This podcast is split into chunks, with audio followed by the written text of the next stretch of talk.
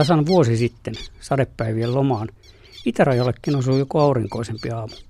Yhtenä niistä kuulin Siikalahden taivaalla nenäsointista käkätystä, joka muistutti nuoruudesta. Yksinäinen musta tiira kisaili kalatiirojen joukossa, koukkaili kepein siiveniskuin sinne tänne kuin leikkien sukulaistensa kanssa.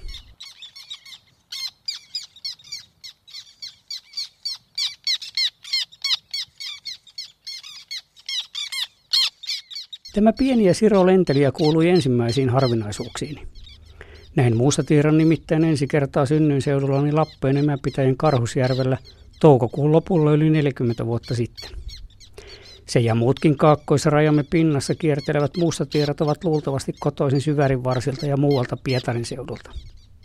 Hauska yhteensattuma on, että ensimmäisen havaintopaikkani Karhusjärven rannoilla varttui kuulu kirjailija Laila Hirvisaari – jonka mielikuvitus sitten lensi päinvastaiseen suuntaan kuin Tiira.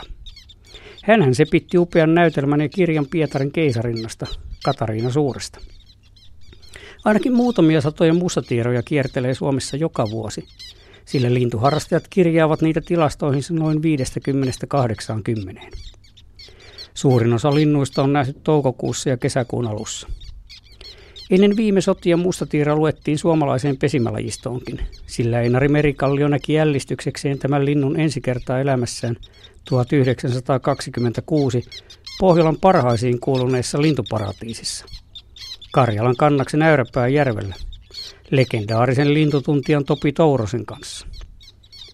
Perikallion mukaan mustatiira näytti siltä, kuin se olisi ryöminyt nokisen piipun lävitse ja tahdannut valkoisen pukunsa perinpohjin – Varsinkin ruumiin alapuoli oli musta, pyrsti ja posket näyttivät sen sijaan paremmin säilyneen noelta, hän kirjoitti.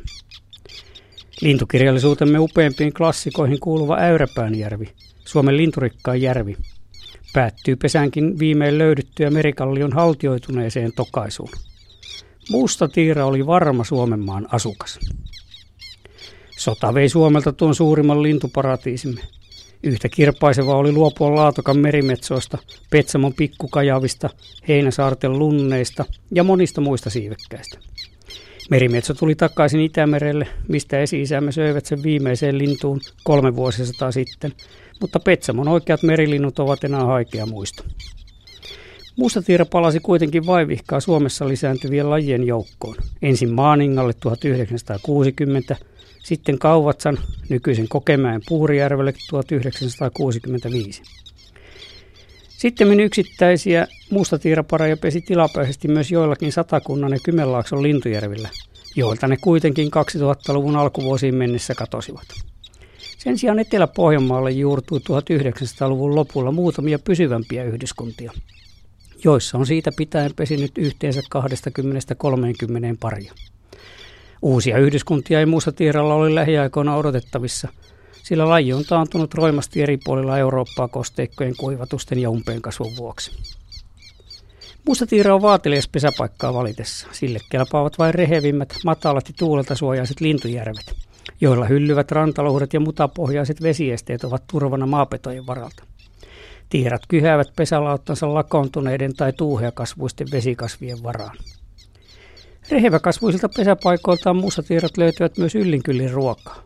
Vesihyönteisiä, sammakon toukkia, pikkukaloja ja muita vesiötököitä. Niitä mustatiira nappaa pikkulokilta tutulla tavalla, mutta toisin kuin muut tiirat, veden pinnasta. Mustatiira lentelee pääskymäisen keveästi ja heittelehtien, ristiirastiin matalalla veden yllä ja koukkaisee tuon tuosta pikkueläimiä nokkaansa. Korentoja, vesiperhosia ja muita hyönteisiä se noukkii myös ilmasta – ja pysähtyy lekuttelemaan paikalleenkin. Pesimäyhdyskuntien ulkopuolella siis melkein kaikkialla Etelä- ja Keski-Suomessa. Muussa tiheroja näkee yleensä yksin, eivätkä pesimättömät kiertelijät viihdy samalla paikalla tavallisesti muutamaa tuntia kauempaa. Ikävä, että tiiroista saa iloita niin harvoin. Montaa muuta siivekästä ei luonnehdi samanlainen hyvän tuulisuus ja elämänilo kuoleman mustasta väristä huolimatta.